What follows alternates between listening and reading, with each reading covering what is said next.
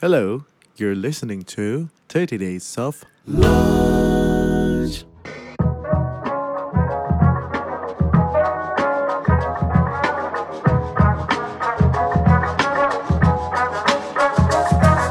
gitu. Jadi banyak sekali perempuan yang tidak bisa bekerja, tidak bisa uh, memiliki income tinggi itu karena faktor uh, laki-laki yang minder.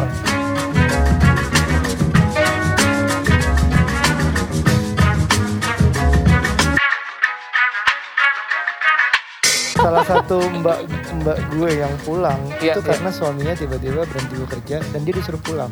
Lu maksudnya gimana kan justru kalian uh, Butuh income. uang, kenapa kamu pulang jadinya? Tahu saya disuruh suruh pulang aja. Jadi itu kayak seperti merasa udah biarin gue lagi susah, lu juga ikut susah di sini, lu di harus di bawah gue atau sama sama gue gitu seolah-olah. Wow. Halo semua, welcome back to 30 Days of Lunch. Wow, we're almost at the end of season 3. Seru banget season 3 ini ada mungkin teman-teman udah ngerasa bedanya bagaimana kita lebih banyak lebih banyak memba- eh, membicarakan atau bertopik yang sekitar atau bahkan narasumbernya itu perempuan. Betul, kita coba untuk cari balance yang lebih lengkap ya, Mm-mm. Eh, suara-suara yang lebih terwakili dari dunia Betul. perempuan. Bahkan Aryo sendiri pun co-hostnya perempuan betul, gitu. betul. Karena kita ngerasa ini kalau dua cowok ngobrol terus ini kayak ngobrolan bujang.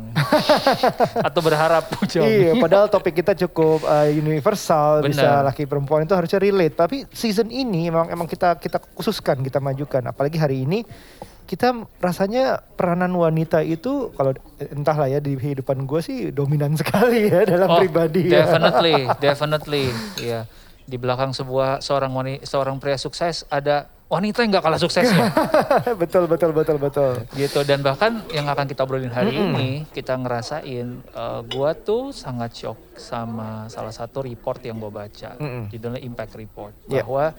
Justru di tempat-tempat eh, terpencil lah di desa Ah. gitu ya bahkan peranan wanita tuh lebih kuat kadang-kadang daripada Betul. si eh, Laki-lakinya. laki-lakinya Ha, ha, ha, gitu ha, in ha. terms of eh, apa namanya raising the kids in terms Betul. of raising the family gitu anyway hari ini kita punya Ya. narasumber yang gokil banget Karena bahkan dari studinya sendiri, ngebahas tentang poverty and equality wah ini udah gender and poverty and sustainable development. Waduh, spesifik banget. spesifik banget dan em, ya udah kita welcome dulu aja yuk Halo Arya. Cie. halo halo. Kita biar nggak ketukar ya. Saya Aryo, Anda Arya. Ya, betul. Jadi eh bener nih, bener nih. Salah satu postgraduate-nya, eh, bukan salah satu, postgraduate-nya subjeknya sustainable development, gender and pro- poverty. Ya, betul.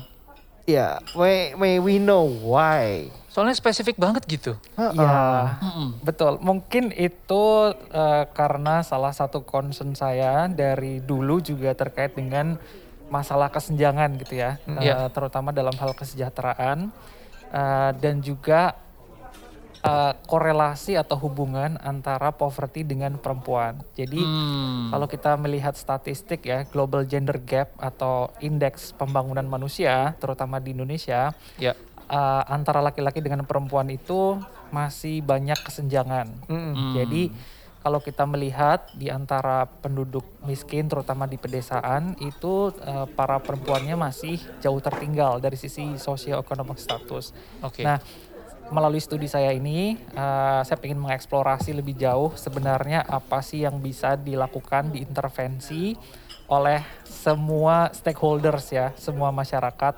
baik public sector, private sector, bisnis, NGO, government, eh, dengan perannya masing-masing. Ya. Apa sih yang bisa dilakukan untuk bisa mengintervensi agar perempuan di desa terutama itu bisa lebih setara, mereka bisa Hmm. lebih sejahtera kayak gitu. Hmm. Jadi bisa dibilang gimana sih caranya menciptakan kesejahteraan sosial bagi seluruh rakyat Indonesia kayak gitu Wah. intinya. pancasila sila keberapa yuk Eh, lima ya. kelima Jadi emang kerasa sih kalau misalnya kita punya em, beberapa misalnya ada mbak kita ya punya ART yang kerja di kota. Kadang-kadang tuh duitnya habis karena ngirim uang ke kampungnya. Ya, Di mana kadang-kadang kalau kita tanya ceritanya emang eh, suamimu kerja apa? Nggak kerja. Ada yang kayak gitu. Itu itu aku gue yakin nggak sekali sih kita dengar hal seperti itu Ya, bahwa wanita ya, yang ya. belum lagi itu baru di kota, belum lagi yang di luar negeri gitu Em, kerja keras akhirnya ngirim uang gitu Ya, segala ya. macam dan apalagi ya itu terus terus berjalan emang emang nggak setara ya di Ya. Indonesia ya datanya ya Ya, betul. Ya ya ya, ya. Studinya sendiri berapa lama mas waktu itu? Um, Dan- dua tahun Mm-mm. uh, di SOAS University of London Ya. karena mereka uh, mungkin satu-satunya yang punya punya jurusan spesifik itu Iya.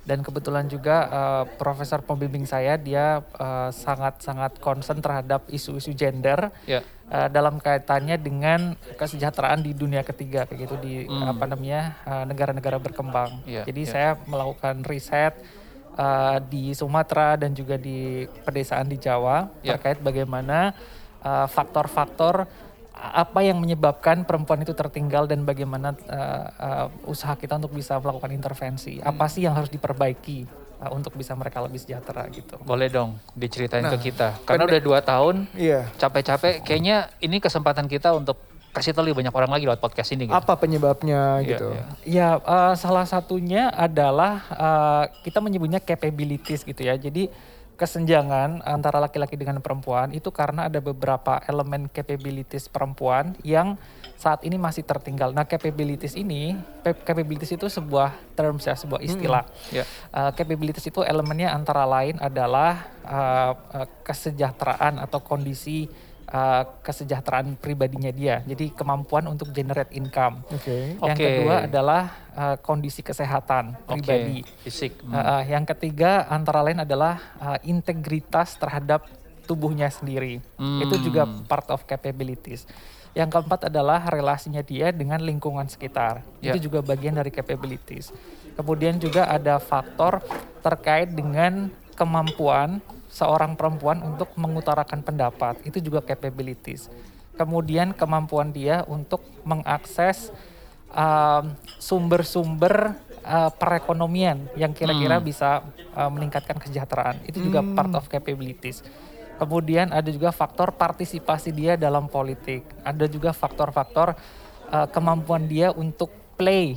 Play itu bermain dan melakukan uh, relaksasi, bersantai untuk diri sendiri.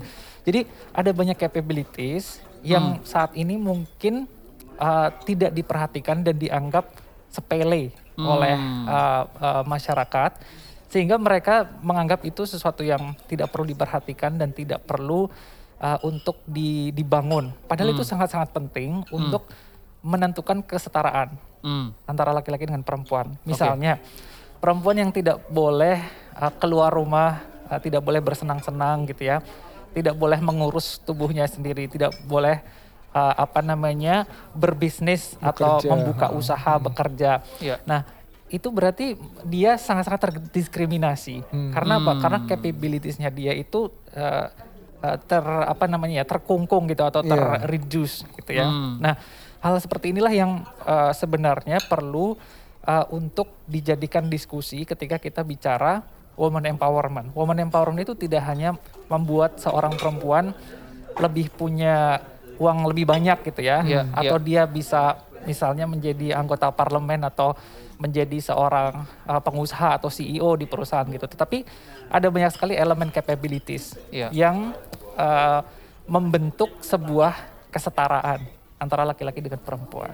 Berarti dari 9 10 komponen capability Hmm. itu rata-rata perempuan di Indonesia itu di bawah daripada Indonesia. Karena berbagai macam faktor ya, ada faktor culture mungkin pendidikan, ya sosial budaya, Sosial budaya. kemudian juga ada faktor beliefs um, mungkin beliefs beliefs, Ha-ha. ada juga faktor laki-lakinya. Hmm. Maka kalau kita bicara pemberdayaan perempuan, uh, berbicara tentang mengedukasi laki-laki itu Ah, juga penting Dengerin, karena dengerin, itu guys. Iya. karena itu adalah bagian dari uh, uh, proses untuk bisa menciptakan relasi yang lebih setara kayak gitu. Jadi banyak sekali perempuan yang tidak bisa bekerja, tidak bisa uh, memiliki income tinggi itu karena faktor um, apa namanya uh, laki-laki yang uh, apa ya istilahnya minder gitu ya. Hmm. Dia punya inferiority complex. Jadi ya. dia melarang istrinya bekerja karena mungkin income-nya laki-lakinya jadi lebih rendah dibanding si istrinya. Oke. Atau faktor cultural. Jadi kalau misalnya istrinya mau berbisnis tidak boleh gitu ya karena suaminya sebenarnya dia malas bekerja kayak gitu. Nah itu ada faktor-faktor Oh. seperti itu. Makanya kalau kita bicara pemberdayaan perempuan, mengedukasi laki-laki itu adalah bagian dari proses kesetaraan ini. Aduh. Gitu. Salah satu Cocok nih podcast kita 65% mendengarnya laki-laki. betul. Salah satu mbak mbak gue yang pulang Iya, itu iya. karena suaminya tiba-tiba berhenti bekerja dan dia disuruh pulang. Lu maksudnya gimana? Kan justru kalian uh, Butuh membutuhkan income. uang. Kenapa kamu pulang jadinya? Gak tahu saya disuruh pulang aja.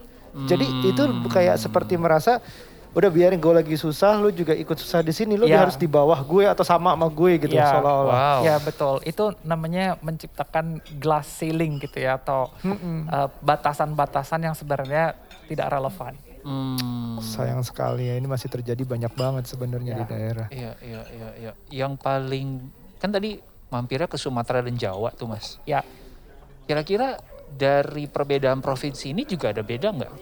Yang kayak Um, Mas kerasa, ini lucu kok saya ngeliatnya di sini di sini enggak gitu. ada masing-masing uh, karakter budaya itu memiliki uh, spesifikasinya masing-masing ya, strength and weakness-nya masing-masing. Iya. Tapi saya rasa yang uh, paling menentukan itu adalah faktor pendidikan ya. Hmm. Karena pendidikan itu sangat-sangat penting untuk uh, membuka wawasan Iya. agar uh, antara laki-laki dengan perempuan itu lebih egaliter gitu, regardless atau uh, tanpa memandang apa pun latar belakang budayanya atau Nah. latar belakang sukunya kayak gitu. Izin dulu Mas, egaliter kan kedengarannya perlu saya buka kamus. Coba di, dibahasakan sedikit buat pendengar. setara ya, setara. Jadi eh, apa namanya? eh, misalnya eh, tidak akan ada lagi eh, sebuah perbincangan dalam keluarga gitu ya. Seorang ayah bilang eh, kamu nggak usah sekolah tinggi-tinggi karena Ah. nanti umur 18 tahun Menikah. juga akan menikah Betul. gitu. Oke. Yang sekolah adik kamu saja yang laki-laki misalnya Oh, seperti itu. wow. Nah, eh, itu sesu- sesuatu diskusi yang tidak egaliter gitu karena Hmm. uh, menganggap bahwa uh, laki-laki itu lebih berpotensi untuk sukses, Oke. lebih berharga daripada perempuan, kayak gitu. Nah dengan dengan uh, edukasi, dengan pendidikan, uh, diskusi semacam ini tuh akan lebih uh, bisa dikurangi, gitu. Jadi kesempatan untuk bisa mengenyam pendidikan lebih tinggi, kemudian bisa membuka wawasan lebih luas dan uh, bisa lebih sejahtera itu bisa bisa lebih terbuka kayak gitu. Jadi itu itu menurut saya uh, starting point ya atau titik awal untuk bisa menciptakan kesejahteraan yang lebih sistemik gitu, yang lebih uh, apa end to end Iya. lebih luas lagi kayak gitu. Bahkan kalau kita turu, u- urutin dari zaman dulu banget, ada ada anak laki-laki selalu di orang tua selalu prefer untuk dapat anak laki-laki Laki-laki, gitu. iya. Ya. untuk meneruskan usahanya, keturunannya segala macam tuh laki-laki. Tapi dari data sekarang eh, itu masih masih berlaku apa misalnya di generasi kita gitu. Apakah Hmm. masih ada kecenderungan untuk memilih anak laki-laki atau mengutamakan anak laki-laki? Sebagai seorang ayah Orang dengan tua. anak perempuan dua Iya, ya. iya, iya. Aku nggak masalah sama sekali soalnya malah Iya. seru punya anak perempuan. Saya rasa masih ada terutama di eh, masyarakat eh, yang sosioekonomik statusnya lebih rendah gitu ya. Artinya eh, mungkin mereka yang masih tinggal di pedesaan, kemudian dari sisi eh, ekonominya masih eh, eh, apa namanya underprivileged lah gitu ya. Eh, Iya. eh, kesejahteraannya masih kurang. Eh, saya rasa masih ada hal-hal seperti itu. Jadi mereka lebih mengutamakan laki-laki daripada perempuan. Nah, di sinilah sebenarnya eh, opportunity kita untuk bisa empower ibu-ibu gitu di, di terutama di desa karena ketika seorang ibu itu eh, terbuka wawasannya, kemudian lebih jauh lagi misalnya dia punya income sendiri, maka eh, dia lebih memiliki kuasa atau lebih memiliki suara untuk bisa menentukan nasib keluarganya itu mau gimana kayak gitu. Misalnya termasuk hal pendidikan. Jadi Iya, iya, iya. eh, ketika misalnya ayahnya hanya ingin menyekolahkan anak laki-lakinya ketika ibunya punya income dia bisa bilang ya sudah anak perempuannya saya nyekolahin misalnya kayak gitu. Jadi eh, ini beberapa hal yang eh, saya lihat di apa namanya terutama di desa-desa ya Eh, ibu yang punya income sendiri punya penghasilan sendiri itu dia keluarganya bisa lebih setara antara antara anak laki-laki dan perempuannya. Oh, Oke. jadi semacam kayak orang tuanya sudah merasakan guna pendidikan, guna berdaya sebagai Ya. perempuan akan ditulurkan ke anaknya yang perempuan. Hmm, Menarik, menarik. iya, iya. Oke. Jadi em, apa namanya kita pernah ngobrol sama salah satu narasumber kita sebelumnya katanya eh, anak-anak yang masa kecilnya miskin atau pendidikannya rendah kemungkinan besar masa dewasanya by research nih kemungkinan juga tetap miskin gitu. A- ada ada ada kesamaan dengan yang ditemukan dalam riset atau sekolahnya Arya? Em, secara tidak langsung ada betul Hmm, hmm. memang eh, karena eh, misalnya keluarganya eh, miskin mau tidak mau orang tua harus memprioritaskan mana dulu yang harus eh, istilahnya dipelihara gitu ya atau di, Hmm. Disekolahkan, disekolahkan di- atau dikasih fasilitas untuk bisa lebih maju kayak gitu. Jadi uh, itu ya, yang menyebabkan ada semacam uh, siklus kemiskinan gitu ya, bahwa Hmm, keluarga miskin itu akan me- menghasilkan keluarga miskin baru. Karena sebenarnya kemiskinan itu bukan hanya faktor uang, dia tidak punya uang. Uh, kemiskinan itu faktornya banyak. Uh, kalau misalnya di Afrika itu karena memang masalah konflik, masalah Hmm. apa namanya uh, rebutan resources gitu ya, yang akhirnya orang-orang lokal terpinggirkan kayak gitu. Iya, nah kalau iya. di Indonesia, uh, terutama di pedesaan, saya rasa uh, salah satu uh, faktornya adalah selain masalah income, itu adalah faktor uh, wawasan gitu ya. Hmm. Jadi ketika uh, orang miskin tidak sekolah, maka wawasan dia akan dunia di luar desanya dia atau di luar keluarganya dia itu akan sangat-sangat terbatas.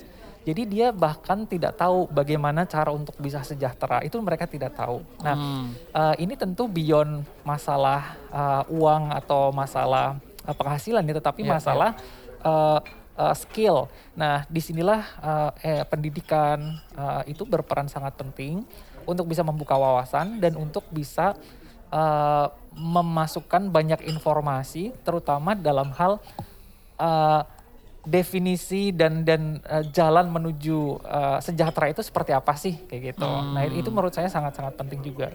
Kemarin ada satu satu video YouTube dari World Bank yang bikin saya lumayan wow gitu. Jadi dia kasih contoh ada dua dua perempuan lah ya, atau laki juga sama aja sih. Intinya satu lahir di keluarga yang cukup, satu keluarga yang miskin gitu. Dan gap itu udah mulai kelihatan bahkan dari mereka kecil. Di mana yang satu dilahirkan tanpa bantuan bidan atau atau bantuan yang proper sehingga uh, dan waktu di dalam kandungan pun nggak dapat makan yang cukup. Jadi dari berat badan waktu lahir aja udah beda nih Oke.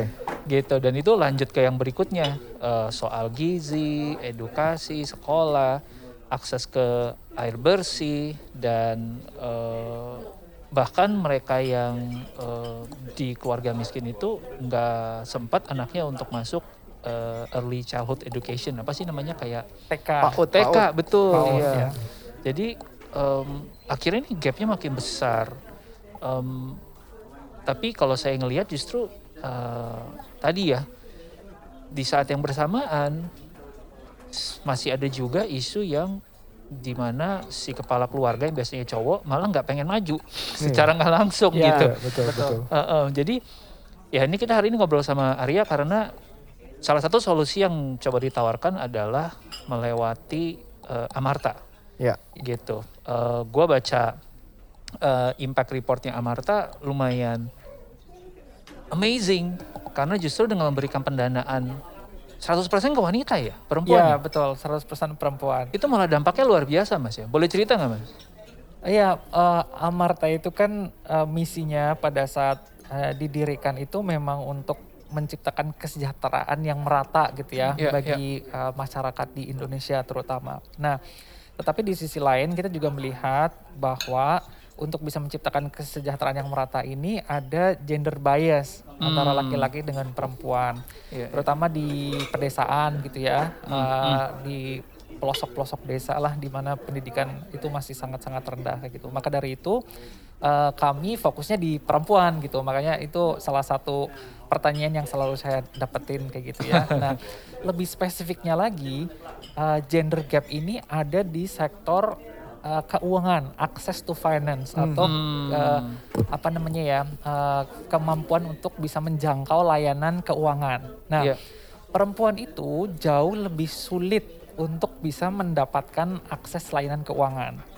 Walaupun di sisi lain kita juga tahu bahwa sebenarnya ketika seorang perempuan ini sejahtera dan berdaya, dampaknya itu bisa dirasakan nggak cuma buat dirinya sendiri, tetapi buat seluruh keluarganya. Tapi ironisnya justru para perempuan ini paling susah kalau kita ngomong uh, akses ke layanan keuangan. Kenapa? Karena perempuan itu kebanyakan bekerja di sektor informal. Jadi kayak Iya. misalnya uh, jualan di pasar Iya, gitu iya, ya, iya, kemudian punya warung yang mana warung dan jualan di pasar itu tidak menghasilkan uh, laporan keuangan, income statement, tidak punya SIUP, tidak punya Iya, iya, uh, iya. NPWP, uh, tidak punya apa namanya istilahnya uh, digital footprint lah ya, Iya. atau uh, apa namanya uh, Rekam jejak. rekam jejak keuangan di bank gitu. Iya. Nah inilah yang mengakibatkan ketika mereka uh, pergi ke bank kemudian untuk uh, meminjam uang itu jadi Iya, sulit. Kredit skornya nggak ada ya. Tidak ada datanya. Sementara laki-laki kebanyakan kan biarpun mereka kerja di pabrik atau jadi buruh itu punya slip gaji, punya Iya, betul. rekening, jadi udah punya track record. Jadi bank lebih mudah untuk menganalisa kelayakan kredit mereka. Nah, berangkat dari concern inilah gitu ya. Jadi ada potensi yang besar, tapi juga uh, uh, apa namanya problematikanya besar kayak gitu. Amarta lahir untuk bisa menjembatani Hmm. uh, dengan memfokuskan pada uh, perempuan-perempuan ini yang sebenarnya potensinya besar tetapi mereka masih terdiskriminasi gitu ya iya. secara akses ke, ke keuangan. Jadi kalau ditanya kenapa Amarta fokusnya ke hanya kepada pengusaha mikro perempuan, ya karena mereka masih jauh tertinggal. Kita melakukan yang namanya uh, positive discrimination gitu ya. Jadi uh, kita mengintervensi karena memang mereka yang tertinggal. Jadi Iya, harapannya iya, iya. ini bisa dikejar Wow. agar bisa lebih setara gitu. Ada. Saya- oh, sorry, Oh iya. Bu. Saya boleh lompat nggak langsung nih, Kak? karena teman-teman yang dengerin pasti penasaran kan. Amarta udah 11 tahun. Ya betul. Eh, dan positif discrimination tadi secara 11 tahun harusnya kita udah mulai ngelihat dampaknya masih. Boleh cerita dulu nggak nanti kita gali ke yang lain habis itu. Oke, eh, ini ya cerita-cerita suksesnya gitu salah Iya, satunya iya, gitu iya, ya. Iya, iya. contohnya. Hmm. Eh, menarik sekali kemarin eh, minggu lalu nih ya, Iya. eh, saya barusan pulang dari Makassar. Eh, nah di sana saya ketemu dengan beberapa apa namanya mitra, mi- kita menyebutnya peminjam Amarta itu mitra ya, Oke. mitra Amarta. Salah satunya namanya Ibu Radiatul. Eh, Oke. Nah Ibu Radiatul ini dia eh, mitra Amarta sudah sejak tiga tahun yang lalu. Jadi dulu tiga tahun yang lalu dia itu dengan suaminya bekerja sebagai sales mobil. Tapi mereka sebenarnya suka memasak. Eh, mereka masaknya enak. Nah saat ini mereka berbisnis eh, songkolo. Songkolo itu makanan khas Makassar gitu ya. Jadi dari ketan, eh, ada ikan asinnya, ada kayak serundeng itu pokoknya enak banget deh. Saya, Oke. saya juga cobain. nah eh, kemarin saya ke sana ngobrol-ngobrol dengan beliau, dia bilang, eh, iya setelah saya mendapatkan eh, pembiayaan dari Amarta, eh, saya dan suami eh, berhenti bekerja sebagai sales dan Oh. menekuni eh, bisnis kulinernya mereka karena dulu pada saat mereka belum bergabung dengan Amarta, mereka cuma bisa jualan itu sekitar 50 porsi atau sekitar 15 kilo Hmm, ketan oke. itu eh, seminggu. Nah sekarang mereka udah bisa sampai 200 kilogram, bahkan eh, karena mereka udah dijual di platform online, mereka bisa buka 24 jam gitu ya. Hmm. Eh, terus mereka eh, barusan barusan membuka kios baru bersama Wow. temennya. Nah ini menurut saya salah satu uh, success stories ya bagaimana ketika kita bisa empower satu orang perempuan dia bahkan bisa create jobs di Iya, desanya iya, dia. iya, Dia iya. bisa Empower- menciptakan lapangan lapangan pekerjaan Hmm, hmm. kayak gitu dan dia empower husbandnya juga loh, empower suaminya I was juga. just about to say that. ya dan itu kan sesuatu yang uh, uh, apa menyenangkan buat mereka itu sebenarnya hobinya dia Betul. gitu yang keterbatasnya hanya uh, apa namanya permodalan kayak gitu nah uh, ada hampir satu juta orang seperti si ibu Radiatul ini yang saat ini menjadi mitra Amarta. Satu juta orang. jadi uh, ya dampak itulah ya yang uh, bagi saya pribadi itu sangat-sangat uh, apa namanya uh, encouraging gitu sangat-sangat uh, membuat uh, hati saya tersentuh dan uh, membuat saya lebih semangat lagi untuk bisa membangun Amarta ke depannya. Karena ini beneran apa namanya uh, cerita-cerita yang yang apa ya yang life changing yang Hmm. mengubah hidup seseorang. Hmm. Nah itulah yang uh, ingin kami ciptakan di Amarta. Hmm. Ada challenge lain nggak sih? Kan kita kita ngomongin eh, perempuan eh, tadi salah satunya kendala pendanaan. Ya Misalnya sudah dana itu diberikan, em, kadang kalau di- kita ngomongin di grassroots di daerah itu masih ada keterbatasan seperti eh, pengetahuan akan digital konten, digital media, gimana cara jualan secara online, cara iklannya. Ada ada dorongan seperti itu atau ada semacam atau setidaknya sebelum menjadikan mereka salah satu mitra eh, due diligence-nya atau Ya. melihat bahwa ini ini potensi nih gitu. Ya, jadi eh, mungkin berbeda dengan eh, apa namanya lembaga keuangan konvensional gitu ya, eh, seperti bank misalnya. Eh, Amarta itu juga melakukan yang namanya proses pendampingan atau eh, mentorship buat Ya. si mitra-mitranya Amarta gitu ya. Makanya kami mengadopsi eh, grup grup lending. Jadi para mitra Amarta ini sebelum mereka mendapatkan pembiayaan dari Amarta, mereka berkelompok 10-15 orang membentuk kelompok. Nah, sebelum kita mencairkan modal kerja kepada mereka, kita mengadakan yang namanya pelatihan wajib kelompok. Jadi mereka kita edukasi terkait dengan bagaimana mengelola keuangan yang baik. Jadi tidak hanya memberikan pinjaman, tetapi juga kami mengedukasi bagaimana cara mengelola keuangan dengan baik. Tujuannya agar bisnisnya mereka bisa berkembang dan sustainable. Sustainable itu Iya, berarti mereka tahu bagaimana mencapai profitability, mencapai keuntungan dan bagaimana memutar bisnisnya agar bisa bertahan lama kayak gitu. Nah itu salah satu uh, poin penting yang menjadi bagian dari model bisnisnya Amarta. Jadi se- selama biasanya tenor pinjamannya satu tahun, itu setiap minggu mereka akan bertemu dengan petugas lapangan di Amarta dan di situlah kita memasukkan konten-konten edukasi baik itu kewirausahaan, literasi keuangan maupun yang baru-baru ini yaitu literasi digital. Hmm. Karena kita menyadari bahwa uh, kemampuan untuk mengakses platform digital itu bisa membantu mereka mencapai kesejahteraan yang lebih. Gitu. Hmm, soalnya cerita-cerita dari temanku yang berusaha ngebantu ibu-ibu di daerah kadang em, di saat mau dibantu pun tantangannya adalah ngurus anak. Ada tadi em, culture-culturenya yang merasakan nggak boleh kerja masih padahal dia udah mulai jualan sesuatu secara diam-diam oh, secara online gitu dari suaminya mungkin nggak tahu. Terus em, ada keterbatasan begitu udah dikasih pendanaan terus nggak nggak tahu mau ngapain terus waktunya nggak ada ngurus anak ngurus keluarga ya kayak gitu kayak ya, gitu ya. jadi bagus ya kalau misalnya Amarta itu the whole nine yards boleh dibilang dari due diligence Ya. sampai ngebantu edukasinya Betul, betul. edukasi dari sisi eh, kayak tadi ya em, financial literacy kemudian digital seberapa ngepek sih karena eh, ini saya sebenarnya very interested in this topic. Hmm. karena I- saya baca bukunya Muhammad Yunus mungkin six seven years ago. Mhm. dan suka banget sama ya basically yang dilakukan Amarta agak mirip ya. Ya, karena eh, Muhammad Yunus dengan Grameen Bank dia memperkenalkan eh, micro lending juga gitu ya. Em, tapi dia juga ada satu statement yang dia bilang bahwa eh, sebenarnya bukan cuman soal gua ngasih minjemin dananya Hmm, gitu hmm, atau gua kasih aksesnya tapi semua yang join ke eh, program mereka itu diharuskan membuat 16 keputusan hidup. Ini gue bacain ya, gue bacain ya. Mm-mm. Ini menarik nih. Em, saya jadi semua yang masuk tuh diharuskan untuk eh, menyetujui 16 keputusan hidup ini. Salah satunya adalah em, mereka menyetujui bahwa gua harus bikin keluarga gua sejahtera. Dua, gua harus menanam tanaman sepanjang tahun sehingga gue bisa hidup dari tanaman dan tumbuhan tersebut. Tiga, du- waktu lagi masa panen, gue harus eh, nanam sebanyak-banyak mungkin supaya bisa gue simpan buat masa susah. Kemudian eh, hal yang lucu-lucu nih kayak gini misalnya em, kita harus menjaga supaya pengeluaran kita kecil, Oke. ya kan? Eh, terus eh, apa misalnya em, harus membangun sarana untuk buang air yang bersih dan sehat. Jadi em, saya saya ngelihat dari dari sini bahwa kayaknya Amarta pun melakukan hal yang serupa nggak sih dengan edukasi tadi. Nggak cukup cuman nih duit terus udah terus udah betul, betul.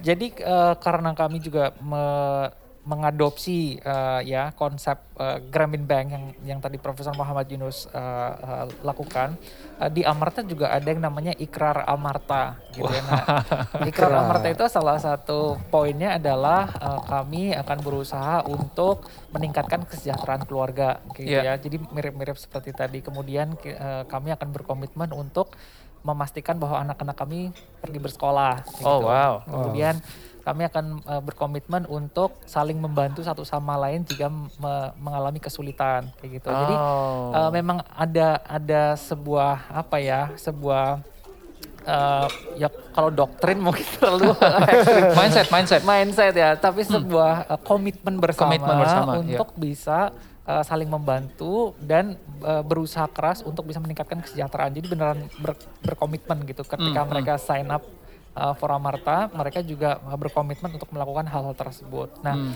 di situlah yang juga uh, menjadi referensinya Amarta bahwa di samping memberikan modal kerja dan pendampingan uh, dan edukasi apa namanya keuangan dan juga entrepreneurship tadi, Amarta juga melakukan berbagai macam intervensi-intervensi yeah, sesuai yeah. dengan kebutuhan dan tantangan di daerah yang Amarta layani. Contohnya yeah. uh, di daerah Cirebon uh, di pelosok desanya itu, hmm. kami melihat bahwa produktivitas uh, mitra Amarta itu menurun karena ada faktor health and hygiene. Mereka ternyata tidak punya toilet di rumahnya mereka. Hmm. Nah, hmm. di sinilah hmm. kita melakukan intervensi dengan melakukan edukasi terkait dengan sanitasi. Bagaimana okay. cara yeah. uh, BAB yang proper, misalnya jangan yeah. dikali gitu ya. Yeah. Nah, dan kami juga membangun community toilet atau membangun uh, toilet umum. Bersama. Nah, hmm. ini bekerja sama dengan partner-partner uh, Amarta. Kita lakukan fundraising, kemudian kita bikin toilet. Tidak hmm. hanya bangunan fisiknya, tetapi juga mengedukasi masyarakat yeah. agar uh, bisa menggunakan fasilitas sanitasi tersebut dengan baik kayak gitu. Dan itu salah satu contohnya.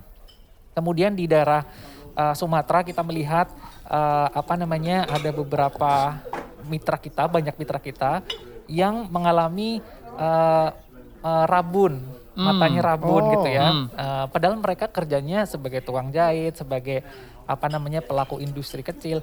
Jadi pada saat sore hari mereka udah kesulitan hmm. uh, untuk bekerja. Nah, hmm. di situlah kami melakukan intervensi dengan memberikan uh, fasilitas berupa kacamata gratis. Hmm. Kemudian ada pemeriksaan kesehatan buat mereka. Hmm. Nah, ini kita kita lakukan agar produktivitas ibu-ibu ini bisa meningkat. Hmm. Gitu. Nah, banyak sekali aktivitas-aktivitas uh, uh, uh, sosial yang uh, kami lakukan itu untuk me membantu ibu-ibu ini biar lebih produktif gitu dengan berbagai hmm. macam challenge-nya dia hmm. gitu. Jadi ini juga kami lakukan.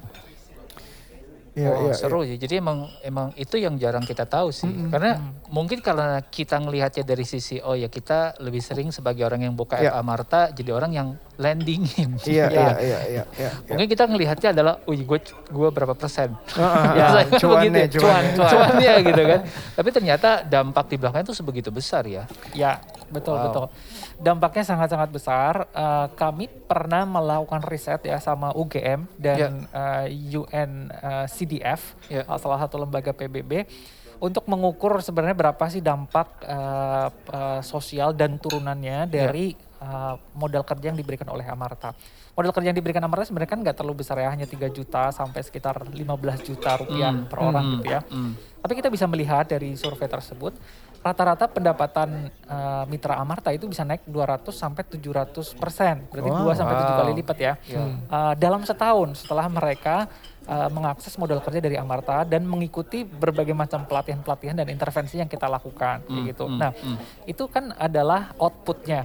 Terus outcomes-nya apa sih? Nah, outcomes-nya ini turunannya adalah anak-anaknya bisa sekolah, yeah. kemudian mereka bisa mengembangkan pasarnya lebih luas lagi, hmm. sehingga sustainability uh, bisnisnya bisa lebih apa namanya terjamin, makanan lebih di keluarganya sehat. lebih sehat, lebih bergizi. Gizi, Tadi kita nutrisi, uh, ya, ya. Uh, apa bicarakan tentang nutrisi dan juga yang uh, ini beyond uh, our imagination ya bahwa ternyata ibu-ibu yang punya income sendiri mm -hmm. itu lebih memiliki uh, suara, lebih memiliki um, voting right dalam keluarga. Oh, boleh ikut ambil keputusan boleh besar orang gitu ya. Ke, orang suaminya udah dikasih kerjaan gitu ya. Jadi itu sangat-sangat empowering ya karena yeah, yeah. Uh, tidak lagi sebuah keputusan keluarga itu dimonopoli oleh suami. Iya, tapi Eh, equal ya. Ya, jadi Iya, lebih iya. setara. Eh, tapi kalau misalnya kita ngobrolin em, apa ya post, post worst scenarios misalnya, karena yang aku ya, eh, correct me if I'm wrong, mungkin aku silahkan dikoreksi nih ya, karena aku menganggap banyak juga keadaan-keadaan yang di grassroots yang dramanya cukup bisa challenging nih, misalnya yang tadi yang mbakku pulang, terus atau enggak em, pokoknya segala macam aturan-aturan dari rumah tangga suatu keluarga di grassroots itu padahal sebenarnya mungkin istrinya itu berpotensi itu terhambat. Entah itu dari suami entah dari mertua atau keluarganya atau seperti apa. Apa yang terjadi kalau suatu hal seperti itu tuh eh, terjadi di mitranya? Nah, eh, itulah kenapa di Amarta itu kami mengadopsi eh, group lending ya, karena group lending ini selain soal tanggung renteng ya, artinya satu orang misalnya telat bayar, yang lainnya ikut menanggung gitu ya. Di- Hmm, Beyond itu, wow. si group lending ini berfungsi sebagai namanya peer learning dan peer pressure. Eh, apa In a itu? good way. Eh, In a good way ya. Artinya apa? Ketika biasanya eh, dalam rumah tangga ini ada ibu-ibu yang apa namanya nggak boleh keluar oleh suaminya atau nggak nggak ya, boleh misalnya berbisnis seperti gitu itu. ya. Mm-mm. Tapi ketika dia minta izin ke suaminya, saya mau ikut kumpulan nih sama ibu-ibu Amarta yang lain tetangga. Biasanya diperbolehkan. Karena apa? Ah. Karena itu mereka hanya bertemu dengan teman-temannya mereka sendiri kayak gitu kan. Iya. Nah, di sinilah terjadi diskusi dalam grup ini Eh, ketika satu orang ibu ini yang eh, konservatif ini apa apa apa nggak boleh gitu ya Ya. dia melihat tetangga lainnya oh ternyata dia udah buka warung nih jualan udah dapetin modal Hmm, 3 juta hmm, dari Amarta hmm. oh ternyata ibu yang tetangga yang satunya lagi dia bahkan wa- warungnya udah udah dua nih Ya. satunya warung sayur satunya warung kelontong Hmm. jadi ada motivasi dia nanti dia akan pulang ke ke ke suaminya, Suaminya. dia akan bilang Pak, masa kita nggak mau sih buka warung kayak si ibu yang di ujung situ? Dia udah punya dua loh, warung sayur sama warung kelontong. Iya, iya. Masa kita nggak mau usaha ini misalnya Iya. eh, gorengan tahu misalnya gitu. Nah, di situ biasanya eh, dinamika yang lebih positif akan terjadi karena semua orang akan speak the same language yaitu Hmm. kesejahteraan. oh Semua orang pasti ingin sejahtera kan. Betul. Mau laki-laki mau perempuan. Hmm. Eh, jadi eh, melalui grup eh, apa lendingnya Amarta ini di Iya. situ ada dinamika Iya. eh, apa peer learning. Jadi satu orang ibu belajar Iya, mengambil iya, referensi dari ibu-ibu yang lain. Dan mereka dalam dalam eh, positif konteks ya, mereka sangat kompetitif. Artinya kalau si ibu yang sebelah ini udah warungnya udah sukses gitu ya, Iya, iya. udah punya cincin tiga gitu ya, kalungnya dua gitu, dia akan merasa, waduh saya harus bisa nih, kalung saya harus tiga kilo nih kalau Iya, bisa iya, nih," iya, gitu. iya. Ya, jadi jadi Amarta tidak misalnya satu desa yang dikunjungi itu yang dida- didanai jadi mitra itu nggak cuma satu orang ya, bukannya satu ibu-ibu misalnya, Ya. tapi justru banyak malah positif. Jadi kayak ada ada saingan, ada kompetisi, ada yang didanai juga di sekitarnya komunitas itu justru Ya. menambah bagus ya, saling Iya. saling resonansi ya. Betul, karena untuk bisa mendapatkan uh, pendanaan dari Amarta, mereka harus membentuk kelompok. Oh gitu. Harus membentuk kelompok, Ya, harus ya, tidak ya. boleh uh, satu orang satu orang ya, Individu, tetapi Ya. uh, harus berkelompok. Dan Memang sudah jadi syarat ya. Iya, itu menjadi salah satu syarat karena di situlah kita bisa melakukan intervensi melalui si konsep group learning Benar, ini. benar, gitu. benar. Dan sekarang kita udah punya, uh, udah bisa mengakses sekitar uh, 19.000 desa ya di, di 17 Wow. provinsi. Wow. Jadi udah, ya itu banyak sekali. Oh, tadi satu, satu juta ya, satu Ya. juta pengusaha perempuan ya. Wow. Wow, my curiosity nih, Arya. Eh, dari kemarin saya bertanya-tanya gitu kan, Eh, impactnya udah kelihatan, dampaknya udah ada, dan dengan 11 tahun, it's it's eh, apa ya, it's a it's a it's a, it's a huge journey gitu. Hmm. Tapi di belakang kepala saya nggak bisa berhenti untuk bertanya, bedanya apa antara saya sebagai orang yang mungkin ya punya privilege untuk bisa eh, mendanai, Hmm. sama kalau saya ngasih charity.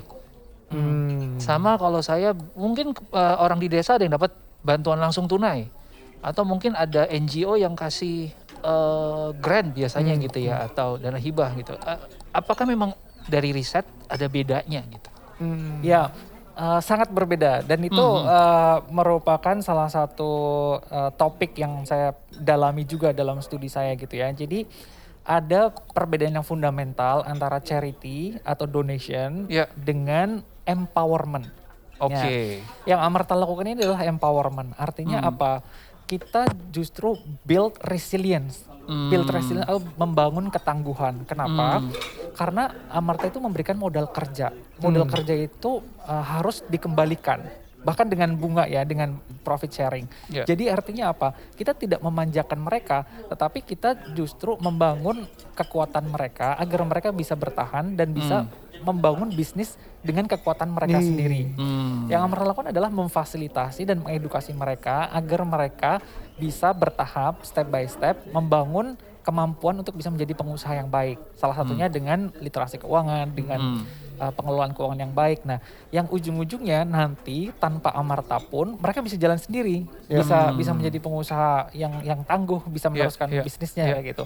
Nah, ini berbeda dengan misalnya charity yang konsepnya uh, one time gitu ya. Misalnya Ya. mereka dikasih, kemudian habis itu ditinggalkan. Nah, po- Hmm. po- uh, yang Amarta lakukan itu adalah empowering. Jadi bagaimana uh, setelah Amarta, mereka tetap bisa berjalan, bahkan bisa berkembang lebih Ya. lanjut lagi Ya. dengan kekuatan mereka sendiri. Oh, ini mungkin kalau mau kaitin sedikit sama tren sekarang, prinsipnya kayak the classic kita kasih orang Kail. kail atau Uh-uh. kasih mereka ikan gitu ya. Ya, betul, Oke. betul, betul. Berarti kalau sekarang orang lagi ramai iko-ikoin gak efektif ya mas? Eh, Kalau kalau saya ngelihatnya gini sih, ini eh, saya resonate banget sama yang tadi dibilang gitu. Eh, ada ada satu momen di mana eh, contoh paling deket deh misalnya gitu ya, eh, pernah punya driver gitu kan. Ketika dia ada kebutuhan ya kita sebagai orang yang anggap ya udahlah kita udah nganggap kayak ini extended family gitu. gitu. Em, kita akhirnya se- setiap kali ada kebutuhan ya udah kita coba bantu, kita coba bantu, kita coba bantu. Tapi eh, dengan memberikan bantuan ini jadi semacam ketergantungan gak sih sih mas? Iya, eh, bisa bisa seperti itu. Jadi kalau kita mau membantu orang, sebaiknya eh, saya punya framework itu kita gambar segitiga gitu ya. Iya. Yang paling bawah ini adalah eh, intervensi, kita kasih donasi. Nah, Hmm. siapa sih yang harus kita kasih donasi? Adalah orang-orang yang memang tidak bisa di-empower. Contohnya, eh, mohon maaf yang difabel dan dia eh, sudah Ah. lanjut usia. Hmm. Oke. Kan mau disuruh bekerja juga eh, Iya, nggak bisa belum kan? Sekolah bisa. lagi juga nggak bisa. itu itu kita kasih donasi Iya. donasi Hmm. Eh, kita provide makanannya mungkin tempat tinggal gitu ya Iya.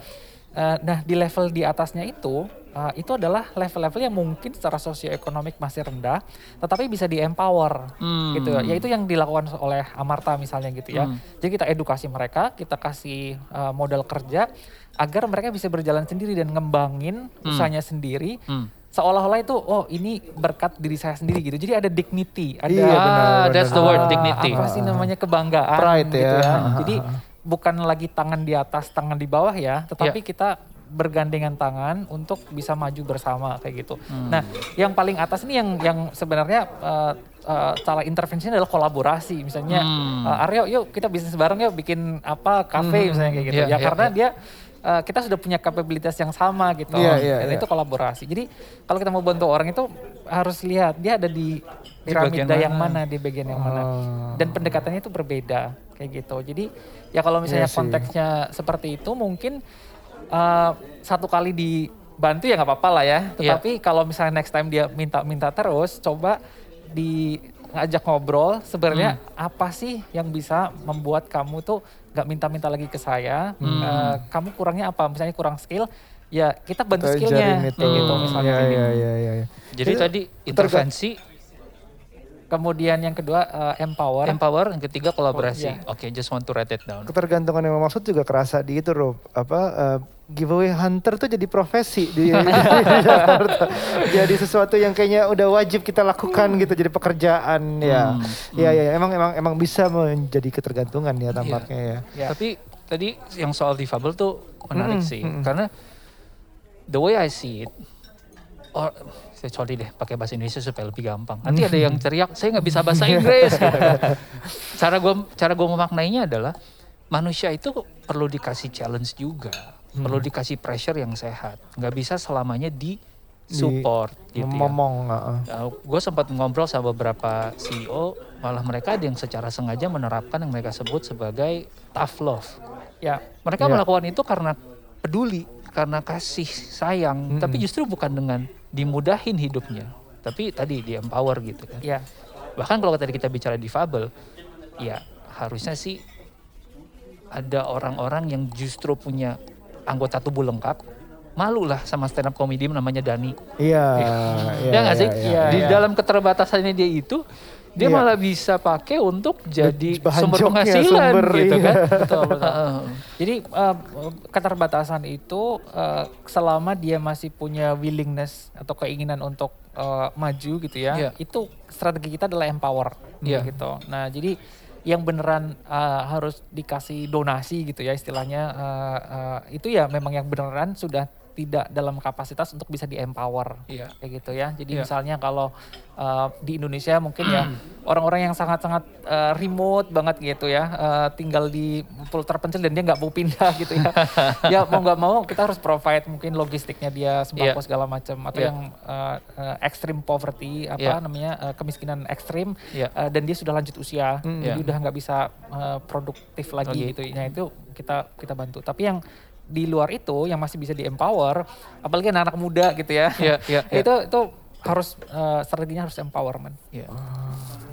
Dari kita sekarang misalnya kita berganti topik jadi yang mau mendanai.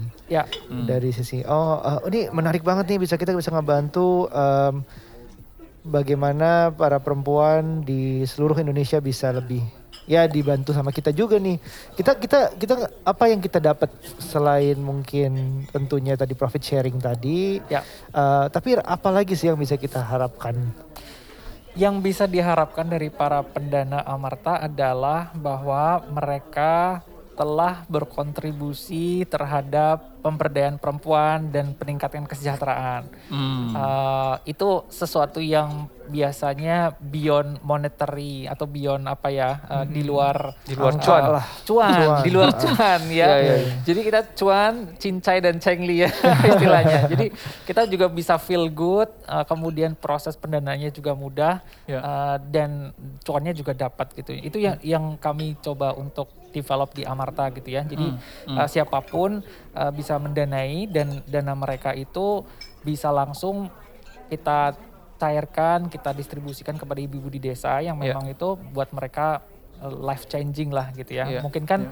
sebenarnya kita punya niat ya, pengen membantu orang, tapi nggak punya waktu nih, harus nyari ibu-ibu di desa gitu ya, Hmm, misalnya ya, di. Sumatera, di Sulawesi, di Poso, di Donggala misalnya Iya, gitu. iya, iya. Nah, Hmm. melalui Amarta kami ingin menghadirkan sebuah alternatif agar teman-teman bisa ikut membantu meningkatkan kesejahteraan orang lain, tetapi dengan cara yang mudah dan eh, edgy milenial Iya, iya, pakai iya, iya, aplikasi. iya, ya. aplikasi. Ya, bisa tinggal pilih, oh saya mau mendanai ibu nih jualan tahu misalnya di eh, apa namanya di Palu gitu ya di Sulawesi Tengah butuh Hmm, uang iya. 3 juta mau Hmm. bisnis gorengan kita bisa mendanai mereka dengan mudah gitu. Jadi Hmm. eh, kemudahan itulah yang coba difasilitasi melalui platform eh, Amarta buat teman-teman Iya. semuanya. Enaknya sekarang semua lewat app tuh bisa terupdate langsung ya. Iya, Jadi iya. udah udah waktunya, udah cuan berapa, Hmm. ibunya keadaannya seperti apa gitu bisa dilihat ya bisa berarti ya. bisa bisa iya, bisa sekali gitu. Jadi kesimpulannya dapat cuan dan dapat doa. Ah, iya bener itu banget. betul. Bener Didoain banget. itu luar biasa loh powernya loh. Bener Ya, banget. ya. Heeh. Dan kami regularly juga update uh, beberapa apa ya kayak kisah-kisah uh, sukses storiesnya dari ibu-ibu yang dibantu sama uh, pendana-pendana uh, Ya. di platformnya Amarta gitu ya. Kita juga uh, kalau di luar masa pandemi kami ada yang namanya village tour. Hmm. Ya. Jadi teman-teman uh, pendana bisa mendaftar ke Amarta, pengen ikutan dong lihat ini usahanya ikan cupang misalnya di Bogor. Nah, kita biasanya sebulan sekali organize uh, Oh, gitu. trip seperti Oh, itu. nice. gitu. Jadi bisa bisa ikutan juga. Iya, iya, iya. Oh, Hmm. itu itu menarik sih, itu menarik sih karena karena kalau misalnya kita membantu selain cuan buat kita tapi uh, kita juga mendapatkan tadi dibilang ada outputnya, ada outcome-nya buat sekitar lebih banyak lagi.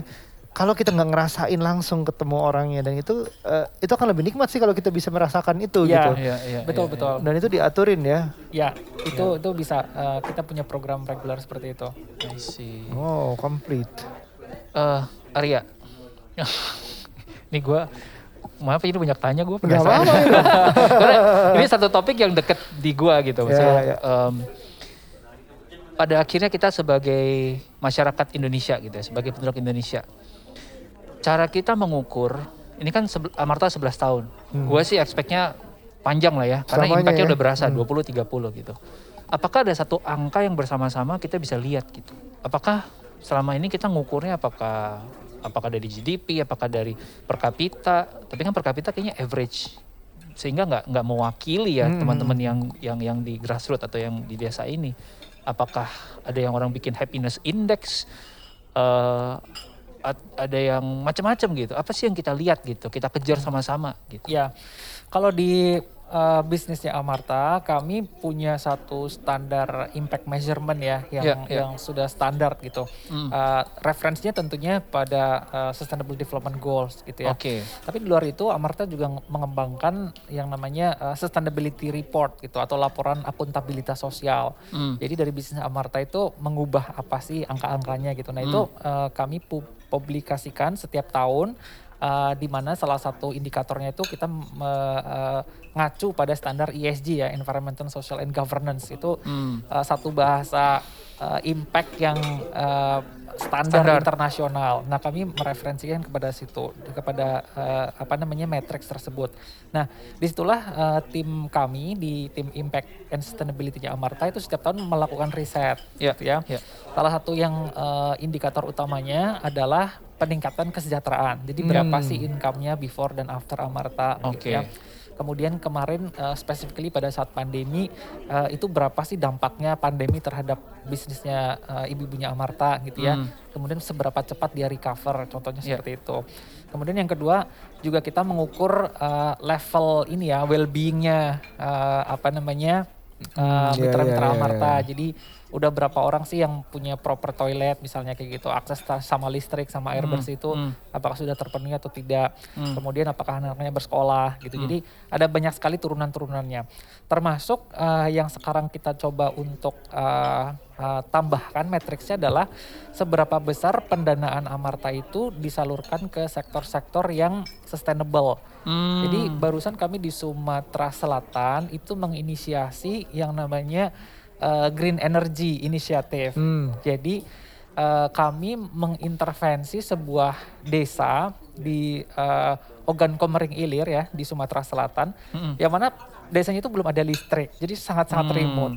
Tapi kami melihat di situ ada potensi yang eh, lumayan besar gitu. Nah, Hmm, hmm. kita melakukan prototyping, eh, eh, memberikan eh, apa namanya solar panel ke- kepada Ah. 500 eh, rumah tangga Hmm. eh, di sana gitu ya. Dan itu sangat-sangat diapresiasi karena sekarang mereka punya listrik dan yang sekarang sedang kita lakukan adalah mengukur berapa sih produktivitas yang meningkat akibat adanya uh, solar panel yang Amarta distribusikan tersebut gitu. Nah, tujuan dari prototyping ini adalah ke depannya Amarta akan mendorong lebih banyak lagi pendanaan pada sektor-sektor yang mendorong uh, apa namanya energi terbarukan. Jadi misalnya Hmm. ada ibu-ibu atau sekelompok ibu-ibu yang Hmm. Uh, membutuhkan solar panel atau mungkin fasilitas apa uh, uh, mikrohidro gitu ya Iya, iya, iya, untuk iya. bisa uh, misalnya melakukan penggilingan padi atau penggilingan uh, tepung di desanya. Nah itu kita akan mendanai sektor-sektor seperti itu. Nah itu yang sekarang kita lagi riset dan uh, coba inisiasi dimulai dari Sumatera Selatan. Lebih ke sustainability. Jadi ya, angka-angka ini, metrik-metrik ini yang ada banyak itu tiap tahun akan diupdate ya. Kita Oh, bisa iya, cari ya di betul. di website Amarta ya. Ya betul. Wow. Gue surprise sih karena maksudnya ya sekali lagi gue juga nyobain Amarta beberapa kali susah banget udah nyari pendanaan. Iya. Setiap kali muncul tuh Habis ya. habis mulu. Kayak flash sale ya. Iya, sampai harus pasang notifikasi gitu. Em, tapi tadi kan sampai ada bikin kelas, bikin eh, edukasi, kemudian solar panel, which is itu kan nggak nggak menjadi bagian dari pendanaan kita ya.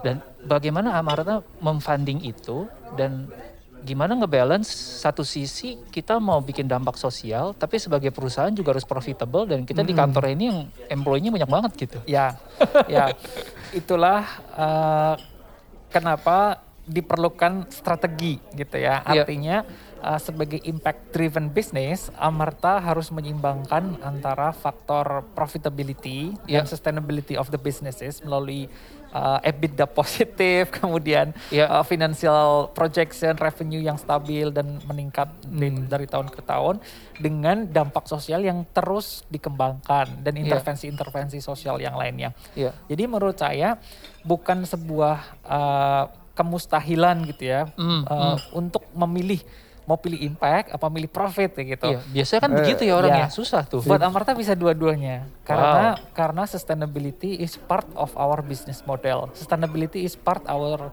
of our risk mitigation, bagian dari pengelolaan risiko kita kayak gitu. Contohnya begini, ketika kita tidak mengintervensi atau melakukan uh, investasi sosial gitu ya, uh, maka mungkin si ibu-ibu mitranya Amarta ini dia akan bisa membayar hutangnya kepada Amarta, tetapi setelah itu uh, dia tidak bisa meneruskan bisnisnya gitu karena mungkin dia sakit, Hmm. uh, belum punya toilet gitu Oh ya. iya. Uh, jadi kayak Ngaruh intervensi ya. mengedukasi mereka, ngebangunin toilet buat komunitas. Hmm. Itu adalah bagian dari Amarta mengamankan bisnis Amarta di jangka panjangnya. gitu. Wow. Jadi mungkin sekarang kita invest uh, 100 Iya, iya. juta, 200 juta untuk bangun toilet, mengedukasi mereka.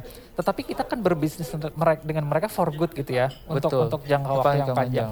Jadi ujung-ujungnya itu juga akan menyelamatkan revenue Amarta di masa yang akan datang kayak gitu. Iya. Nah, kalau mindset kita sudah diatur sedemikian rupa seperti ini, Hmm. maka tidak akan ada lagi konflik antara impact first or profit first kayak gitu. Wow. Bisa bareng ya. Kebayang gak sih kalau si levelnya Marta ngumpul tuh?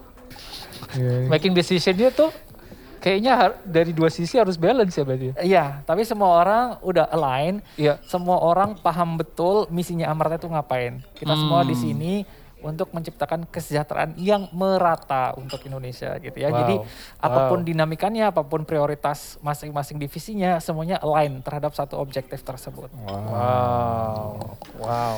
Wow. Wow. Jadi kalau kita uh, mau mulai, eh, teman-teman ini ada yang uh, pendengarnya dari Days of Lunch, mungkin ada yang mau ikut mulai melihat uh, atau awal dari melihat bisa akhirnya ikut mendanai atau menjadi pendana buat ibu-ibu ini. Mm. Gimana nih? Katanya ada sesuatu nih. Oh ya, ya, ya. Eh, kalau untuk menjadi pendana itu sangat mudah ya. Eh, di websitenya juga sudah kami eh, tuliskan persyaratannya, hanya register aja eh, nama, kemudian email, nomor telepon, eh, KTP, NPWP. Eh, kemudian kita juga lagi ada promo nih eh, buat para pendengar. 100 orang pendengar pertama akan Oh, aduh. mendapatkan voucher pendanaan sebesar seratus ribu rupiah. Wah, Iya. seratus ribu rupiah untuk 100 pendana ya. Iya, katanya pendanaannya uh, untuk pendanaan minimal 3 juta Iya, ya. betul. Dengan ada kodenya Oh, katanya. kodenya adalah Area 100 ya. Wah, ini kayaknya dari pribadi. Masuk dari budget pribadi nih. ARIA 100. Nah, Teman-teman maksimalkan tuh ya. Heeh. 100 Ya. pendengar pertama 100 Iya. pendengar pertama. yang take action. Karena Yang bisa jadi action, ada yang betul. denger gak take betul, action. Betul, Iya. betul, betul. Untuk detailnya setiap em, bisnis atau setiap yang didanai itu mungkin punya industri apa bisnis yang berbeda-beda Betul. dengan target yang berbeda-beda, butuhnya juga jumlahnya juga yang berbeda-beda. Iya. Tapi dengan minimal 3 juta kalian dengan kode ARIA 100 mendapatkan cashback 100 ribu untuk pendanaan berikutnya lagi lebih Iya, banyak yang dibantu bisa. lagi Iya, iya. Betul. Thank you loh Mas Arya buat kadonya buat pendengar TDOL. Ah, ah, lumayan nih 100 orang nih ya Ya, Beberapa bulan terakhir saya sempat debat nih Arya sama teman-teman gitu kan. Eh, terutama teman-teman yang datang dari eh, kelas ekonomi yang dulunya kita pernah sulit gitu. Hmm. Dulunya kita pernah, saya grow up dengan SD, SMP, SMA itu saya harus beasiswa. Harus juara satu. Supaya apa? Ya, meringankan beban orang tua. Jadi eh, ya itu blessing in disguise. Walaupun waktu itu hadiahnya adalah memar-memar di kaki dan tangan karena dipecut. Untuk belajar. Tapi sekarang saya menghargai itu. Kita berdebat jadinya apakah untuk mem- mem- membawa orang naik secara ekonomi, secara kesejahteraan, ada satu ada satu apa ya? Ada satu tembok besar yang memang kalau udah lewatin ini jadi lebih gampang. gitu. Atau memang semua orang punya eh, nggak ada apa memang tembok itu nggak ada gitu. Saya soalnya ngerasa gitu gitu. Ketika saya sampai titik tertentu things get much easier. Tapi untuk sampai ke sananya banyak yang harus dirubah. Main, mindset saya harus dirubah. Ya harus mau capek harus mau kerja keras lebih daripada orang lain yang mungkin punya garis start yang lebih daripada kita gitu. Dari pengalaman selama ini ngerasa gitu nggak mas Ya, uh, menurut saya uh, untuk bisa mencapai uh, dalam tanda kutip pencapaian gitu ya atau Ya. sukses sejahtera yang basic dah yang level ya Indonesia sejahtera yang uh, apa namanya uh, proper gitu lah ya, yang Ya. yang standar itu uh, memang harus dimulai dari mindset harus Hmm. mindset pribadinya dia gitu Ya. ya Uh, dan salah satu motivasi terbesar kalau saya lihat di di terutama di desa-desa dan bagi para ibu-ibu perempuan gitu ya motivasi terbesarnya mereka adalah bukan dirinya sendiri tetapi keluarganya jadi anaknya anaknya Hmm. jadi Hmm. ketika misalnya eh, saya tanya kepada mereka, Bu, kenapa sih eh, ibu mau bekerja keras, berbisnis Hmm. gitu ya, berusaha eh, ini tuh ini tuh, bangun pagi, eh, kerja seharian, itu semuanya demi anaknya. Hmm. Itu hampir 100% mereka menjawab eh, agar anak saya bisa sekolah gitu, Hmm. agar anak saya bisa hidup enak, eh, tidak seperti saya seperti itu. Hmm. Jadi motivasinya itu memang dari dari dirinya sendiri, tetapi eh, untuk orang lain, untuk keluarganya gitu, beyond beyond herself.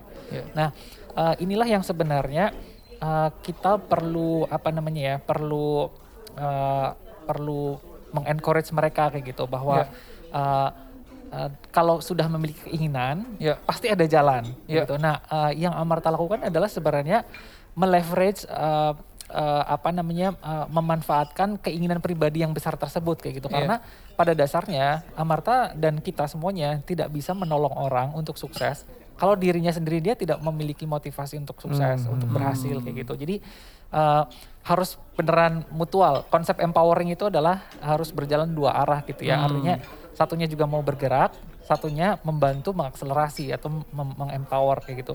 Maka itu akan terjadi kesuksesan. Dia akan bisa sejahtera kayak gitu. Tapi kalau satunya juga malas-malasan nggak mau ah saya juga maunya gini-gini aja. Nah itu mau dibantu seperti apa pun itu dia juga tidak akan mencapai titik kesejahteraan yang diinginkan. Biasanya yang yang maunya gini-gini aja malah yang paling ramai di Twitter. yang teriak privilege, yang teriak alu enak, yang teriak mendang-mending ya. Taunya nggak ngapa-ngapain Taunya juga. nggak ngapa-ngapain juga, gitu. Kerasa Iya. itu kadang-kadang. Iya, Eh, Iya, kalau iya. mungkin eh, satu contoh di masa pandemi kemarin ya, yang paling eh, cepat pulih, Ya. yang paling tangguh gitu ya, paling Ya. resilient adalah pengusaha-pengusaha yang eh, udah deh usahanya apa aja, saya mau pivot dari satu bisnis ke bisnis Hmm, lain nggak hmm, apa-apa wow. gitu. Jadi Wow. Misalnya usahanya bangkrut nih, eh, Ya. karena dia usahanya warung dan warungnya itu kantin sekolah. Sementara kita tahu pada masa pandemi Sekolah kan tutup. Ada semuanya benar-benar benar. akhirnya income-nya zero. Ya. Tetapi dia bisa bisa langsung pivot misalnya. Ya udah warung saya tutup nggak apa-apa. Sekarang saya mau jualan sayur eh, eh, dari rumah ke rumah misalnya kayak gitu. Hmm, Nah, hmm. orang yang punya punya ke, ke- kemauan seperti itu nggak malu untuk mencoba, kemudian dia ya. cepat geraknya, Iya. tidak overthinking. Aduh, Ya. harus bikin bisnis plan dulu nih. eh, mau jualan sayur ke mana ya? gitu ya, belanjanya di mana? Nah, eh, yang yang kebanyakan mikir kayak gitu malah nanti lama recovery-nya. Hmm. Nah, saya melihat ibu-ibu yang cepat pivot bisnisnya pada Ya. saat terdampak itulah Ya. yang paling sukses. Sekarang ini udah eh, di atas rata-rata lah. Mereka semuanya udah pulih, Ya. Pulihnya cepat dan Ya. bahkan sekarang volumenya udah bisa lebih besar lagi sebel- daripada sebelum pandemi gitu. Wow. Iya, kebayang sih di saat pandemi aja yang berat dia bisa bertahan, apalagi sekarang yang sudah keadaan lebih baik, Ya, dia udah kayak tertimpa yang lebih keras sebelumnya gitu loh. ya betul. Iya, iya, iya, Wow, iya, wow. iya, iya, iya. Jadi memang orang-orang yang harus intentional mau mengubah hidup mereka ya. Ya. Mau bikin hidup mereka lebih baik. Betul. Aku eh, tanya tadi katanya update tentang yang dibantu eh, penerima dana-dana itu. Pak Marta akan memberikan update yang berupa cerita-cerita dari mereka success story lebih banyak lagi atau apa siapa yang dibantu sampai mana sekarang. Katanya dalam bentuk podcast. Ya, eh, jadi kita saat ini tuh banyak eh, mengumpulkan cerita-cerita eh, bis perkembangan bisnis seperti apa, kemudian mungkin tantangannya kayak gimana atau cerita-cerita lah pokoknya dari dari dari lapangan gitu ya.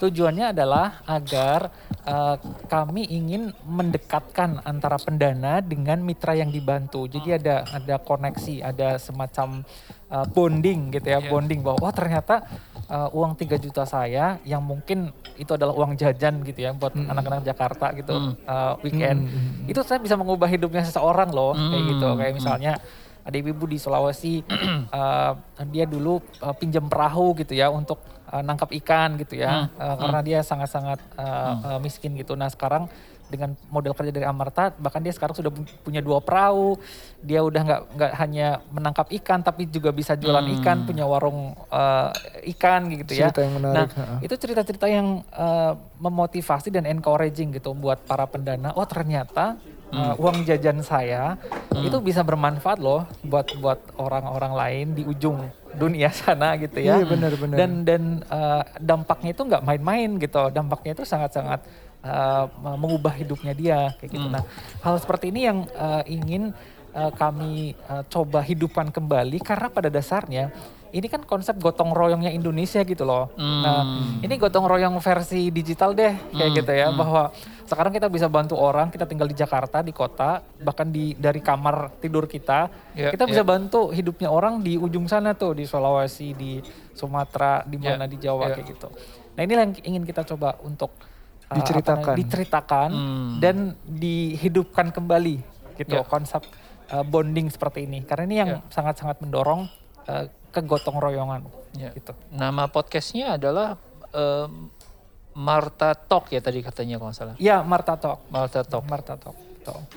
Eh teman-teman hmm. yang tertarik atau yeah, yang sudah mendanai yeah. terus pengen tahu wah ini update-nya ke mana kabarnya, nih? Gitu ya kabarnya uh, nih udah ya. sukses apa belum ya, gitu ya? mungkin nggak ya. nggak nggak semua ya karena ada iya, satu ya, ya, juta ya. gitu ya kesian yang ngerekam podcast ya satu juta bisa, ya. bisa untuk satu juta episode ke depan.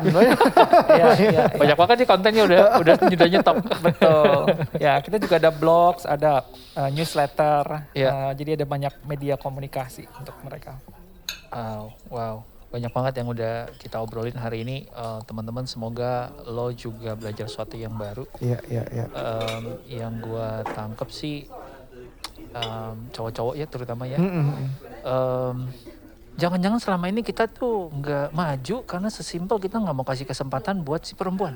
Bisa jangan-jangan selama ini kita nggak sejahtera cuman karena ego kita yang menahan-nahan. Bisa, padahal kita harusnya ngelihat sebuah keluarga itu seperti apa ya mungkin kalau anggapnya sebuah bisnis gitu ya walaupun suami adalah CEO tapi istri biasa CFO ya kan jadi kalau kita bener. bisa empower dia satu company juga bertumbuh bener, gitu bener, jadi bukan cuma soal kita saja tapi ya keseluruhan kan mm -hmm. Ya, ya, ya, Jadi uh, masalah uh, ini pemberdayaan wanita atau equality itu bukan cuma sebenarnya terjadi di grassroots saja sih. Kalau kita sama teman-teman juga ada yang kayak aku aku tuh ini gue santai aja punya teman yang uh, dia cukup berdaya sebagai perempuan belum menikah. Ya.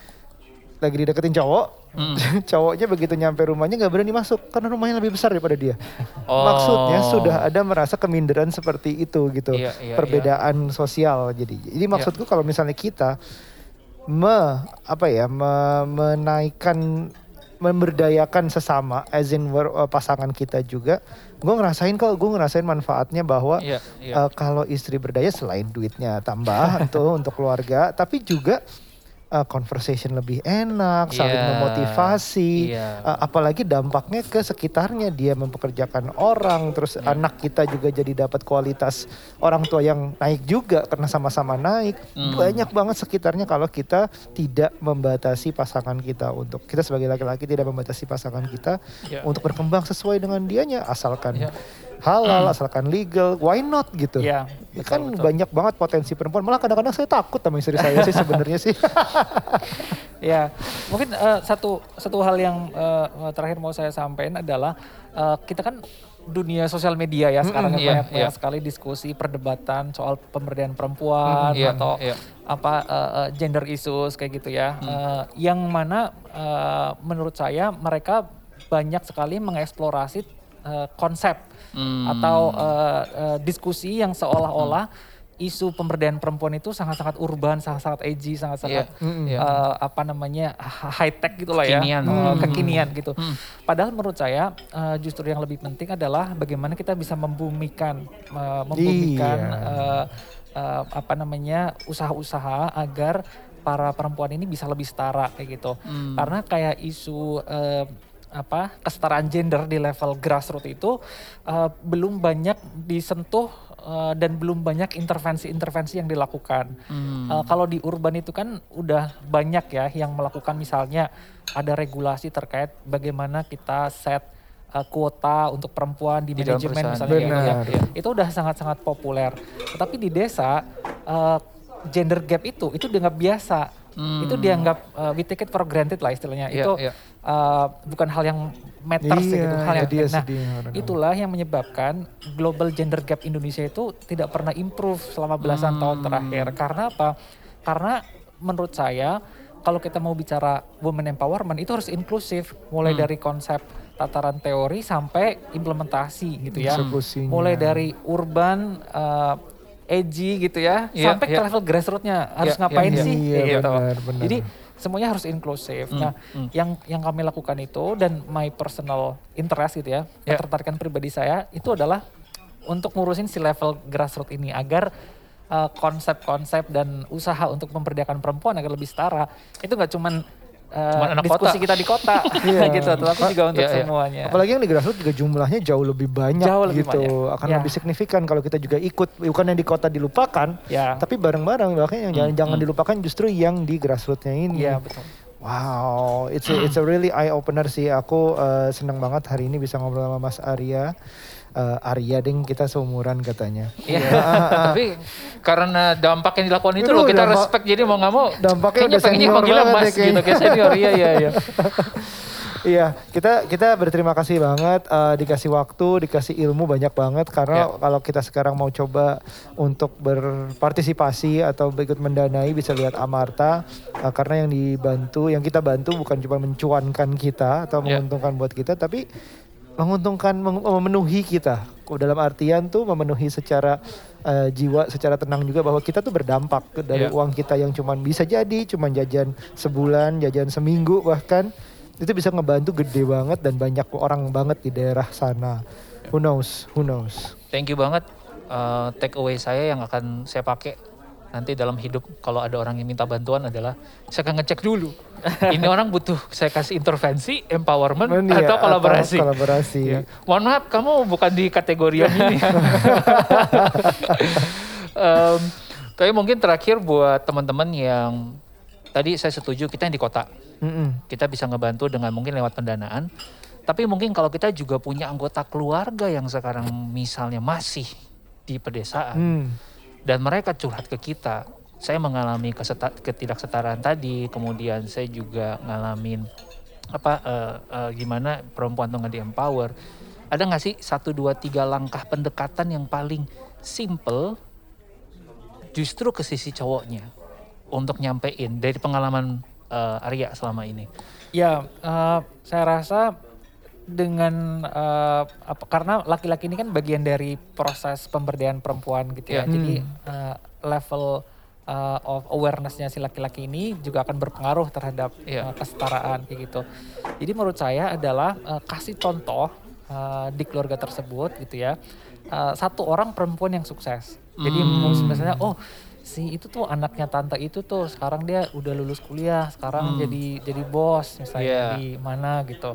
Nah, dari, dari situ maka laki-laki ini yang mau kita kasih pemahaman ini dia akan lihat oh iya ternyata di, bahkan di keluarga saya ada seorang perempuan yang sukses gitu. Hmm. Okay. Kenapa tidak anak saya gitu? Kenapa hmm. tidak uh, istri saya misalnya kayak gitu. Yeah. Nah, jadi dengan mengambil contoh sukses dari keluarganya mereka sendiri, yeah. uh, kalau ada gitu ya, atau dari tetangganya deh gitu. Yeah. Karena tetangga biasanya saling berkompetisi kan. Yeah, yeah. uh, dengan mengambil contoh seorang perempuan yang sukses di lingkungan terdekat mereka, itu akan lebih mudah untuk menjelaskan kepada laki-laki hmm. bahwa sebenarnya perempuan itu bisa sukses juga loh. Hmm. Dan perempuan yang sukses itu bukan berarti lakinya laki-lakinya langsung jadi lemah, langsung yeah. jadi tidak penting, tidak gitu. Bahkan uh, dengan perempuan yang sukses, mereka bisa berkolaborasi untuk bisa meningkatkan kesejahteraan keluarganya lebih Tinggi jauh lagi, lagi gitu. Oke, jadi contoh berangkat ya. dari situ ya. Ambil contoh. Ya. Oke, oke. Sip, that's it teman-teman. Um, gua rasa dari obrolan sejam ini um, banyak banget yang bisa lo bawa pulang, bisa lo pakai dalam keseharian juga. Um, kalau lu dapetin manfaat uh, please say thanks karena itu cara kita untuk mengapresiasi uh, rockstar kita yang udah yes. menyediakan waktu dan tenaga untuk sharing dan dua tahun dia bikin riset. Yoi.